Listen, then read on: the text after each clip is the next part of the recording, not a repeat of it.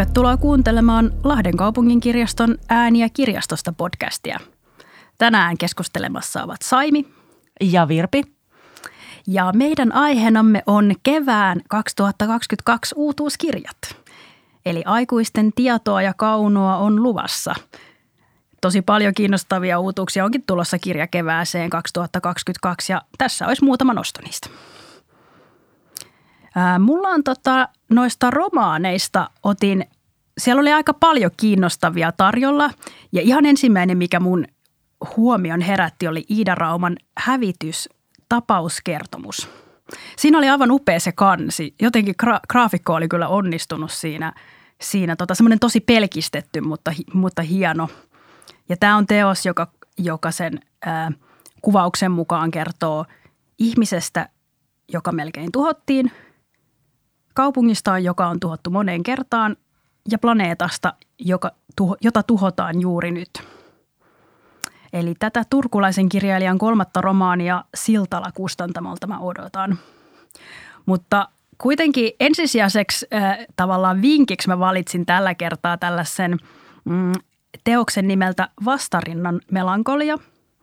Ja sen on kirjoittanut unkarilainen Laslo Krasnahorkai – kirjan kustantaja on teos. Mä pongasin tuosta teoksen kuvastosta tämän Paapel-sarjan lokon ja siitä tuli heti mieleen mun suosikki Thomas Bernhard, joka on, jota on julkaistu kyseisessä sarjassa. Ja ylipäätänsä tämä teoksen Paapel-sarja on tosi laadukas. Et siinähän julkaistaan klassikkokirjoja eri puolelta maailmaa. Krasna Horkain tätä edellistä suomennettua teosta Saatana tangoa mä en ole vielä lukenut, mutta ilmeisesti kirjailijan tyylissäkin on yhteneväisyyksiä Thomas Bernhardiin, sillä molemmat suosii tehokeinona tämmöistä tekstivyöryä, joka ei piittaa lyhyistä lauseista tai kappaleen vaihdoista. Tätä vastarinnan melankolia teosta kuvataan teoksen esitteessä tällä tavalla. Sekasorto on ottanut vallan unkarilaisessa pikkukaupungissa, jossa eletään yhä sosialistisen kansantasavallan aikaa – Kaiken yllä leijailee vääjäämättömän lopun tuntu, liian varhain alkaneet pakkaset, junien salaperäiset katoamiset ja kaupungin yllä uhkaavasti huojuva vesitorni ovat saaneet kansalaiset pakenemaan kotiensa suojiin. Kauhuuutiset ja huhupuhut puheet leviävät ja kaikkein pienimmätkin seikat täyttyvät merkityksistä – Kaauksen tuntua lisää Euroopan kiertueellaan kaupunkiin poikkeava pahamaineinen sirkus, joka esittelee vetonaulanaan ää, valtavassa kontissa makaavaa täytettyä sinivalasta. Ää, eli tämä vastarinnan melankolia tulee todennäköisesti olemaan teos, jota voisi kutsua niin sanotusti vaikeaksi kirjaksi. Mutta ei kannata kuitenkaan pelästyä siitä, sillä nehän voi olla monesti ihan niitä parhaimpia teosta, teoksia. Mutta tätä tätä vastarinnan melankolia, eli tätä tämmöistä melankolista ja tajunnan virtamaisesti etenevää teosta mä odotan nyt tuolta romaanipuolelta ehkä eniten. Mm-hmm. Mitäs sulla oli Virpi siellä? Kuulostaa kyllä tosi mielenkiintoiselta, että varmasti, varmasti kyllä on monien lukulistalla tämä vastarinnan melankolia, ehkäpä minunkin. No niin. Mä nostaisin ensimmäisenä ihan tällaisia niin kuin mediasta ja totuudesta ja salaliittoteorioihin liittyviä, liittyviä kirjoja. Ensimmäisenä otan Riitta Korhosen ja Hannu Ollikaisen päätoimittaja niminen teos. Tässä kirjassa 17 entistä ja nykyistä päätoimittajaa kertovat, millaista on sananvapauden arki – Millaisia sananvapauteen liittyviä asioita toimituksessa päivittäin ratkotaan ja miten mediat takaavat oikean tiedon välittämisen valeuutisten ja somepöhinän keskellä? Onko ok esimerkiksi rattijuoppoudesta kärähtäneen kunnallispampun nimi julkistaa ja herättääkö vaikka bikinikuva lehden kannessa pahennusta? Tämä teos jonka nimi siis on päätoimittaja työtä sananvapauden arjessa, on ensimmäinen sananvapauden arjen toteutuksesta päätoimittajan näkökulmasta kertova tietokirja. Sananvapaushan on perusoikeus, johon suhtaudutaan juhlavasti ja kunnioituksella, mutta miten media mahtaa tätä perusoikeutta käyttää? Tässä yhteydessä mä voisin vinkata jo julkaistun teoksen Johanna Vehkoon Oikeusjuttu. Tässä oikeusjuttuteoksessa Johanna Vehko pui saamansa tuomiota kunnianloukkauksesta. Ja siinä puidaan myös tosi paljon sananvapautta. Tämähän on siis tämä keissi, jossa Johanna Vehko sai 2019 vuonna Oulun käräjäoikeudessa sakkotuomion kunnianloukkauksesta. Ja tämä tuomio piti Rovaniemen hovioikeudessa syksyllä 2020. Nyt juttu on edennyt korkeimpaan oikeuteen ja korkeimman oikeuden päätös tulee olemaan poliittisen sananvapauden kannalta hyvin merkittävä.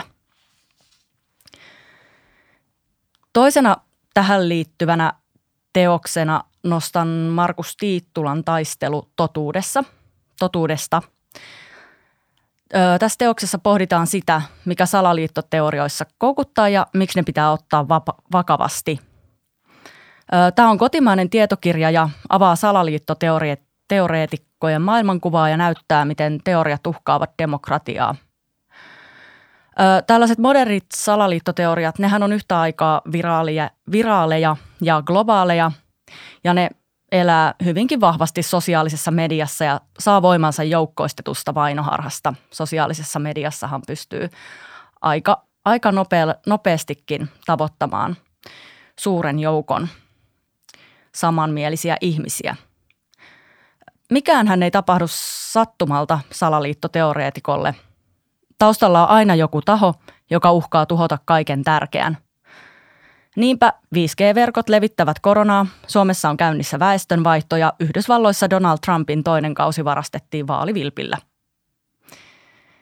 Tämä ajankohtainen tietokirja kuvaa, mitä käynnissä oleva kilpa totuudesta merkitsee demokratialle. Tämä oli siis Markus Tiittulan taistelu totuudesta. Ja vielä nostan Will Somerin QAnon salaliittokultin ytimessä. Tämä QAnonhan sai alkunsa lokakuussa 2017 kuunimimerkkiä käyttäneen henkilön kirjoitettua amerikkalaiseen keskustelusivustoon tekstin, josta sai alkunsa maailmanlaajuinen salaliittoteoreetikkojen verkko. Donald Trump tuki QAnonia jakamalla heidän twiittejään ja kehumalla salaliittolaisia julkisesti. Niinpä QAnon liike kasvo ja kesällä 2020 tehdyn tutkimuksen mukaan noin 7 prosenttia amerikkalaisista uskoi heidän väitteisiinsä, myös moni republikaanipoliitikko. Ja QAnon on saanut Suomestakin kannattajia suuren julkisuuden myötä.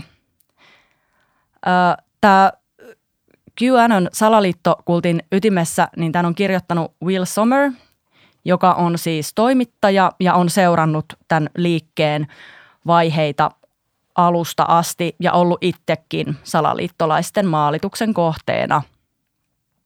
Tuloksena on kuvaus siitä, mihin salaliittoteoria yhdistettynä populismiin ja sosiaaliseen mediaan voi johtaa. Hyvin tämmöinen ajankohtainen ja tärkeä teos.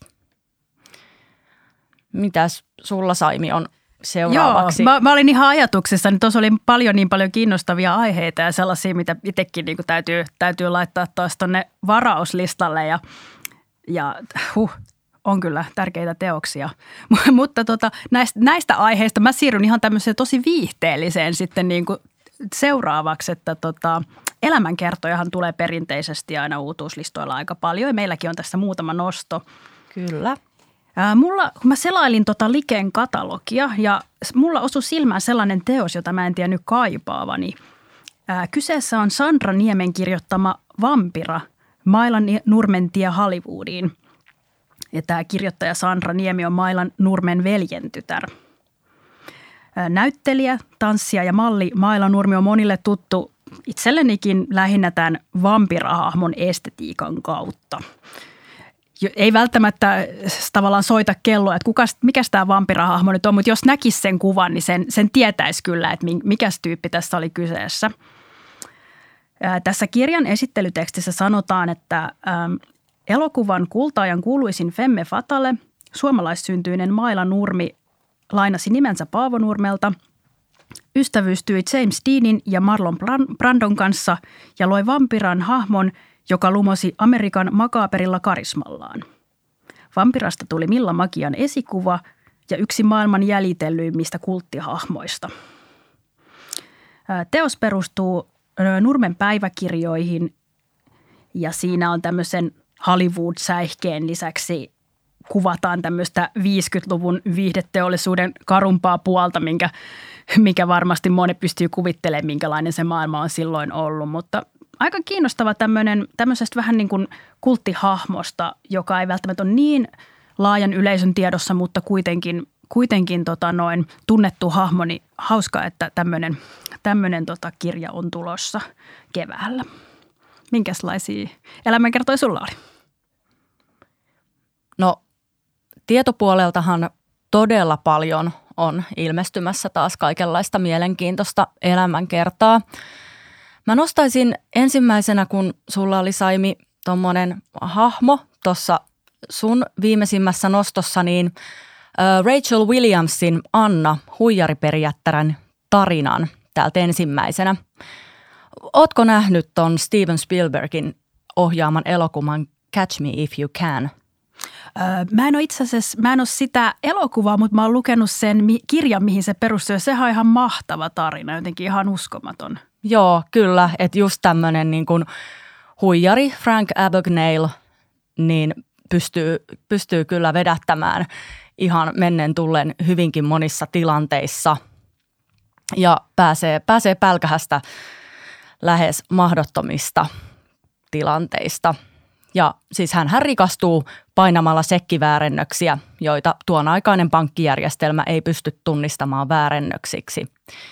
Ja mulla tuli tämä elokuva ja kirjakin mieleen justiinsa tästä Rachel Williamsin Anna, Anna Huijariperijättärin tarinasta nimittäin.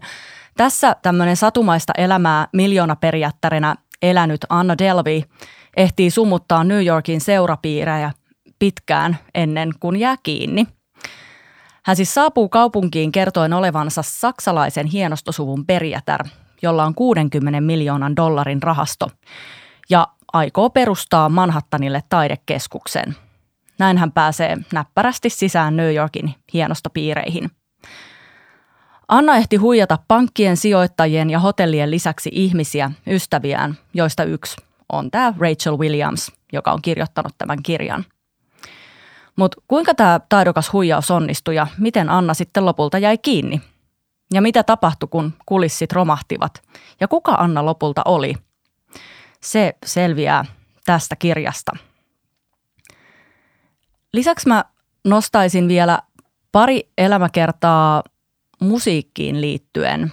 Nimittäin nyt itse asiassa on jo ilmestynyt Simon Halfonin Oasis Supersonic-niminen kirja – Tämä on ensimmäinen virallinen Oasis-kirja ja herättää henkiin musiikin ja veljesrakkauden sukupolvikokemuksen. Kaikkihan muistaa 90-luvulta näitä isoja Oasis-hittejä. Live Forever, Supersonic, Wonderwall, Don't Look Back in Anger. Ne on ihan ysäri soundtrackia. Tässä yhtyeessähän oli jäseninä muun muassa Liam ja Noel Gallagher, jotka olivat hyvin riitaisat veljekset.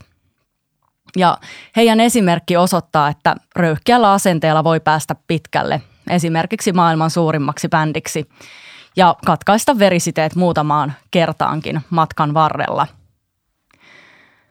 Itse uskon, että tätä tarinaa ei ole annettu ihan kenen tahansa käsiin, joten luotan, että tämä teoksen kirjoittaja, englantilainen tuottaja Simon Halfon, on pystynyt tekemään hyvää työtä tämän kirjan kanssa. Ja hän on myös ohjannut tämän Oasiksesta kertovan Supersonic-dokumentin, joka niin ikään on saatavissa kirjastosta. Eli sekä dokumentti että kirja on saman niminen. Sitten nostan toisena musiikkiin liittyvänä elämäkertana Timo Kalevi Forssin Levi and the Leavingsin, joka on jatkoa tämän saman tekijän menestysteokselle, josta Sundqvist, Levi and the Leavingsin Dynamo, joka julkaistiin 2017. Ja kaikkihan tosiaan muistaa mystisen rockbändin Levi and the Leavingsin, joka ei tehnyt koskaan yhtään keikkaa, mutta nousi silti toistuvasti listojen kärkeen. Yhtyö jätti erittäin merkittävän jäljen suomalaiseen populaarimusiikkiin. Bändihän oli pitkälti lauluntekijä Josta Sundqvistin luomus, mutta visionsa toteuttaakseen hän tarvitsi bändin ja tässä kirjassa erityisesti pääsevät ääneen hänen luottomuusikkonsa Risto Paananen, Juha Karastie ja Niklas Nylund. Ja tässä kerrotaan muun muassa yhtyeen albumien synnystä.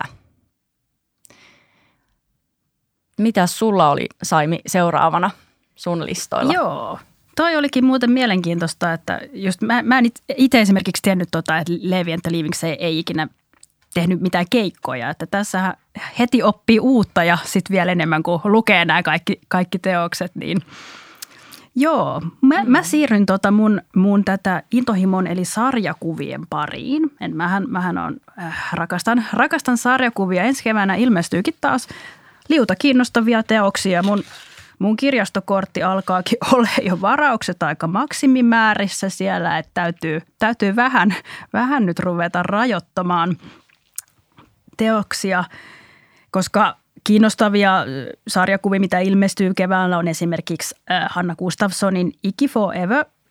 Ja tämä on, suomennos on jatkoa pari vuoden takaiselle Yölapsiteokselle.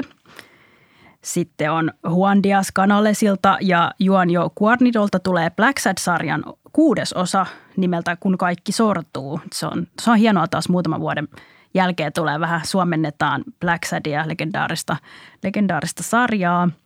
Ja sitten englanninkielisen sarjakuvan puolella meille on tulossa esimerkiksi Joe Hillin uh, Lock and Key Golden Age-teos. Ja se on tämmöinen itsenäinen teos, joka sijoittuu koukuttavan Lovecraftilaisen Lock and Key-sarjan maailmaan. Jos ei muuten ole vielä Lock and Key-sarja sarja tuttu, niin kannattaa, kannattaa lukea. Hieno, hieno tota noin maailma. Mutta se, minkä mä nyt nostan, nostan täältä erityisemmin esille kevään uutuuksista on Alice Ousmanin Heartstopper-sarjakuva. Tämä on nimestä huolimatta siis suomennos. suomennos ja tota, Tammi kyllä tekee todella hienoa työtä, kun suomentaa tämän sarjakuvan. Sehän on alkanut itse asiassa jo vuonna 2016 verkkosarjakuvana. Se on vielä, se on loppuvaiheessa se sarjakuva, mutta se jatkuu yhä, yhä tuolla verkossa ja on siellä, siellä siis englanninkielisenä ilmaiseksi, ilmaiseksi luettavissa. Ja tota, tämä on periaatteessa tämmöinen nuorille ja nuorille aikuisille sille ensisijaisesti tämmöinen young adult-sarjakuva, mutta, mutta aikuinenkin saa kyllä saa, tota noin, saa tästä irti ja lukee mielellään tämmöistä teosta. Ja mulle ehkä vähän poikkeuksellisesti tämä on tämmöinen todella optimistinen ja sympaattinen teos, että siis se on mukava mun mielestä, että tota, tämmöinenkin teos, mikä käsittelee kahden pojan rakkaustarinaa ja tämmöinen niin kuin seksuaalivähemmistöjä käsittelevä teos. Joskus se on vaan tämmöinen symppis ja kiva, että siinä tässä kyllä käsitellään vaikeita asioita, mutta pääasiallisesti se, se sävy on todella semmoinen optimistinen ja, ja tota, toiveikas. Heartstopper, sen, sen perusjuoni on se, että kaksi poikaa, Nick ja Charlie, käyvät samaa koulua, mutta eivät tunne toisiaan. Sitten opettajan tämmöinen uusi istumajärjestys asettaa heidät vierekkäisille paikoille – Pojat ystävystyvät ja vähitellen tunteetkin alkavat herätä. Saalin ystävät ovat ö, huolissaan, koska hän ihastuu tämmöiseksi heteroksi luultuun poikaan. Ja sen sijaan rugbyn pelaaja Nick ihastuu ensimmäistä kertaa elämässään poikaan ja kipuilee aluksi näiden tunteidensa hyväksymisen kanssa. Nuorempi pojista Charlie kärsii monenlaisista ongelmista ja ajautuu välillä itsetuhoiseen käytökseen – Tämä sarjakuva käsittelee tämmöisiä vaikeita asioita ja aiheita, kuten syömishäiriöt ja kiusaaminen, mutta pohjimmilta on tosi tämmöinen lämminhenkinen ja toiveikas kuvaus kahden pojan kehittyvästä suhteesta. Tosiaan hienoa, että suomennetaan tämä teos, koska tässä tämmöisiä aiheita, mitä etenkin, etenkin nuoremmat ihmiset voi kokea, niin käsitellään aika, aika silleen, aika tota, hyvin mun mielestä tässä teoksessa. Ja, ja sarjan pääosissa on tosiaan Nick ja Charlie, mutta myös heidän perheitään ja poikien laajaa ystäväjoukkoa kuvataan runsaasti. Sarjassa onkin tosi paljon monia kiinnostavia sivuhahmoja, jotka saavat enemmän tilaa sitten niissä myöhemmissä teoksissa. Tämä ensimmäinen teos on ehkä kaikista semmoinen hidas temposin, että sitten se myöhemmissä teoksissa tarina pääsee kunnolla oikein vauhtiin. Jos muistan oikein, niin englanninkielisenä näitä teoksia on tähän mennessä viisi tai kuusi julkaistu ja, ja sitten se mielestäni tämä, tämä kirjailija on sanonut, että se viimeinen on sitten se, se, se tota, tai se seuraava on se viimeinen.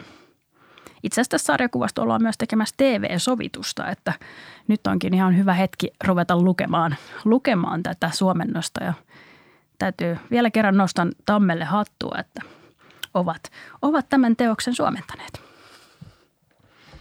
No, tästähän päästäänkin näppärästi minun seuraavaan nostoon, nimittäin Meeri Koutaniemeltä ja Anmari Leinoselta ilmestyy teos nimeltään Rakkaus. Rakkaushan on elämän tärkeimpiä asioita. Rakkaudella on kyky kääntää elämän suunnan, suunta, muuttaa yhteiskuntia, avata ihmismieliä sekä kasvattaa uusia sukupolvia – Rakkauden puute voi satuttaa. Se voi köyhdyttää kansakuntia, luoda vihaa ja tuhota halun elää. Meeri Koutaniemihän on hyvin tunnettu suomalainen valokuvaaja ja Anmari Leinonen on toimittaja ja tässä heidän kirjassa yhteiskunnan eri puolilla toimivat suomalaiset kertovat, miten he ovat kokeneet rakkauden ja mitä rakkaus eri puolineen heille merkitsee. Ääneen pääsevät muun muassa Peter Franzén, Seela Sella, arkkipiispa Tapio Luoma, Hannu-Pekka Björkman, Sikke Sumari ja Michael Monroe. Ja vielä nostaisin lisäksi äh, Sanna Stellanilta ilmestyy hyvien synnytystarinoiden kirja. Sanna Stellanhan on paremmin tunnettu näyttelijänä ja humoristina ja ollut mukana muun muassa Siskonpeti-komediasarjassa – Silloin kun Sanna Stellan odotti esikoistaan, niin hän kärsi synnytyspelosta. Hän pelkäsi synnytystä ja luki siksi aiheesta kaiken, mitä käsinsä sai. Se avasi hänen silmänsä sille, ettei synnytyksen tarvitse olla välttämättä ihan kauhistuttava kokemus. Tässä Sanna Stellanin hyvin, hyvien synnytystarinoiden kirjassa kuullaan naisia, joilla on positiivinen kokemus synnytyksestä. He ovat kaikki synnyttäneet luonnollisesti ilman lääkkeellistä puuttumista synnytyksen kulkuun. Kirjan tarinoissa äidit kertovat synnytyskokemuksensa niin kuin se meni. Hyvin. Nämä tarinat antaa lukijalle tietoa ja turvaa itseluottamusta sekä varmuutta synnytykseen. Mitäs sulla Saimi on seuraavana listoilla? Joo, viimeistä vinkkiä viedään. Täällä olisi tällainen tällainen teos kuin Audre Lorde, Sister Outsider, esseitä ja puheita. Kustantamo Kosmokselta tulee ensimmäinen suomennettu Audre Lorden teos, joka no, nimensä mukaisesti sisältää esseitä ja puheita. Tässä on muuten sellainen jännä juttu, että tämä tarjottiin kirjastolle tuolta kaunokirjallisuuslistalta, mutta mä luulen, että tämä menee lopullisesti tuo luokassa tuonne tietokirjallisuuden puolelle, niin kuin nämä esseeteokset monesti menee vähän tämmöinen vilahdus tänne niin kuin kirjastotyön ta, niin kuin kulisseihin, että joskus, joskus sitten se, että miten joku teos ikään kuin tarjotaan meille, niin sitten se saattaakin vähän muuttua siitä, mitä vaikka kustantaja alun perin ajatellut. Mutta tämä, ää, tämä tota noin Sister Outsider-teos, sitä kuvataan Kosmoksen sivuilla näin. Lorden terävä ja järkkymätön proosa kuvaa usein taistelua, mutta pohjimmiltaan tekstit välittävät sanomaa toivosta. Tässä uudistetussa 2000-luvun laitoksessa Cyril Clark kuvaa esipuheessaan, kuinka Lorden ajatukset ovat jopa ajankohtaisempia nykyaikana kuin ne olivat 80-luvulla, kun tekstit ensimmäistä kertaa julkaistiin. Siis tämä on kyllä niin mahtavaa, että tämä klassikkoteos suomennetaan – et vieläkin löytyy näitä tällaisia tärkeitä kirjailijoita, joiden teoksia ei ole suomennettu, ei, ei ole mitään, paitsi korkeintaan jotain yksittäisiä artikkeleja kokoelmissa. Et nyt kyllä hieno, todella hieno kulttuuriteko Kosmokselta, että saadaan, saadaan tämä teos suomennettuna. Ja mikäli on, on sellainen, että Audre Lorde ei kuulosta nimenä tutulta, niin saatat muistaa hänet esimerkiksi toteamuksesta The Master's Tools will never dismantle the Master's House. Viallista järjestelmää ei pysty muuttamaan sisältä käsin, vaan pitää luoda jotain uutta, jos halutaan pysyvää muutosta. Tämä kuuluisa essee löytyy myös Sister Outsider-teoksesta. Tätä kyllä odotan, odotan innolla ja siellä on varaukset laitettu jo, on, on alku, alkuperäiskielisenä lukenut, lukenut, mutta siitä on kyllä vuosia. Minkälaiset vinkit sulla on vielä tähän loppuun? Kuulostaa kyllä tosi mielenkiintoiselta. Hienoa, että saadaan tästä teoksesta suomennos. Kyllä. Mä nostaisin tähän loppuun vielä pari ruokakirjaa. Annika Luther on kirjoittanut Rukiin viljavasta historiasta – Suomihan pyöri aikoinaan rukiin varassa. Tärkeitä olivat leivän mämmin, karjalanpiirakoiden ja kalakukkojen lisäksi myös oljet, jotka ovat rukiilla erityisen pitkät. Niitä pystyttiin käyttämään monenlaiseen. Ruishan on meidän kansallisvilja, mutta kuitenkin se oikeastaan on keskiasialainen rikkaruoho. Sieltä se kulkeutui tänne kauas pohjoiseen, missä ei aikoinaan edes vehnä kasvanut – Niinpä ruista alettiin syödä. Tämä Annika Lutherin teos Rukiin viljava historia kertoo paljosta muustakin kuitenkin kuin rukiista ravintona. Hän kirjoittaa kiinnostavasti ja ymmärrettävästi viljelykasvien jalostuksesta, nälkävuosista, ruiskukasta oikeistopuolueen symbolina sekä suuresta geenipankista, jossa ruista säilytetään tuleville sukupolville. Tämä teos on rakennettu tarinalliseen muotoon, joten ihan varmasti hyvin luettava tietokirja. Toisena ruokakirjana nostan Tiina Sarjan Maito-nimisen teoksen. Maitohan oli ennen suomalaisessa ruokapöydässä itsestäänselvyys ja terveen elämän peruspilari. Mutta sitten maidonjuonin autuutta on alettu kyseenalaistamaan – Superjuomasta on tullut ilmaston pilaaja ja verisuonien tukkia. Mitä oikein on tapahtunut? No ainakin yksi suuri muutos on tapahtunut, nimittäin tiedon määrä. Moni on alkanut pohtia, voiko maitoa enää juoda, kun terveysvalistus ja ilmastonmuutos on iskeytynyt tajuntaan. Moni miettii myös lehmien hyvinvointia.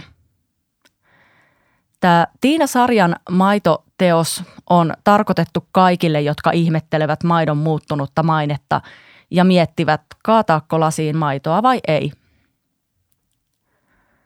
Ja nyt mä otan vielä yhden, yhden ekstra teoksen tänne, nimittäin kyllähän aina pitää vinkata joku käsityökirja, nimittäin niitähän ilmestyy joka vuosi hyvin Jep. paljon. Heidi Kormano on kirjoittanut Älä palele nimisen käsityökirjan. Siitä löytyy ohje muun muassa hittiasusteeseen eli pyllyttimeen. Pyllytin on tämmöinen lanteille puettava, maailman näppärin käytännöllisin ja helpoin asuste. Se on helppo pukea ja riisua ja se on myös hyvin helppo tehdä. Ja siihen voi käyttää myös jämälankoja.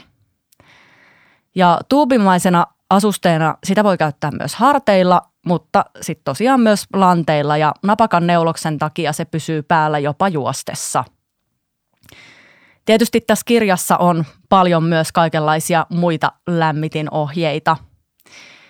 Esimerkiksi viittoja, kauluksia, pontsoja ja kynsikkäitä. Yhteensä 16 ohjetta ja sekä helposti tehtäviä että sitten pikkasin haastavampia – että se on, se on varmasti yksi semmoinen hittikäsityökirja kyllä tulee olemaan tuossa. Sanoiko se pyllytin? Pyllytin kyllä. Teekö mun täytyy nyt katsoa tätä katalogia? Mä en nimittäin, nyt ei mielikuvitus riitä minkälainen on, mutta kiinnostus heräs, vaikka siis mä en ole käsityöihminen. Se, siis kaikista mun kaulahuiveista on tullut niitä pannulappuja. Niin, mutta ehkä, ehkä pyllytin voisi olla se, joka niinku kääntää mut. Kyllä, kyllä. Nyt, nyt kannattaa lähteä uudestaan sille tielle. Joo. No joo, tässähän ne meidän vinkit taisikin päällisin puolin olla. Jäikö sulla varjolistalle vielä paljon, paljon sellaista, mistä olisit halunnut vinkata vai saitko sanottua, sanottua sun vinkit? No kyllä mulla jäi aika, aika monta, että kun mä ryhdyin tätä listaa tekemään, niin, niin teoksia oli melkoinen nippu, mutta sieltä sitten tartti karsia Joo. kyllä aika paljon. Mutta Joo. Kyllä, kyllä kannattaa siis, meillähän täällä pääkirjastossakin on noita uutuuskatalogeja muutamia aina luettavissa ja niitä löytyy verkosta myös. Ja sitten tietysti muualtakin saattaa tulla lehdistä, lehdistä voi lukea Joo, kyllä kirja-arvioita. Näitä, niin. näitä alkaa tulla, tulla tota, noin kustantajat kertoilee, että mitä siellä keväällä tulee ja – ja itselläkin jäi jotain, että esimerkiksi tämmöinen Suomen hyppyhämähäkit-kirja oli kyllä mm. niin Sami Karjalaisen tekemä, niin söpöjä kuvia niistä hämähäkeistä. Siinä ne töllöttelee, niin, mutta eipä mulla oikeastaan siitä ollut sen enempää kuin, että se näytti hauskalta ja söpöltä. Niin. Hänhän on kirjoittanut näistä leppäkertuista kanssa kirjan. Aa, ja, okei, okay, ja en ole varma, onko muistakin ötököistä. Ahaa, toi onkin mennyt multa ohi. Täytyypä, täytyypä vilkaista, koska leppäkertyt myös. Joo. myös. Mutta Jäikö sulla muuten mitään muuta sitten sieltä kaunopuolelta? Öö, no siis se, se varmasti, varmasti jäi jotain, mutta nyt ei ole, nyt ei ole mielessä, mielessä tota noin, tuu, tuu mitään, mitään muita kuin on vain hyppyhämähäkit mielessä. Sitä odotellessa. Kyllä. Ja tota, palaamme sitten tammikuussa taas uusilla jaksoilla. Ja nähdään, kuullaan. Nähdään ja kuullaan. Hei hei!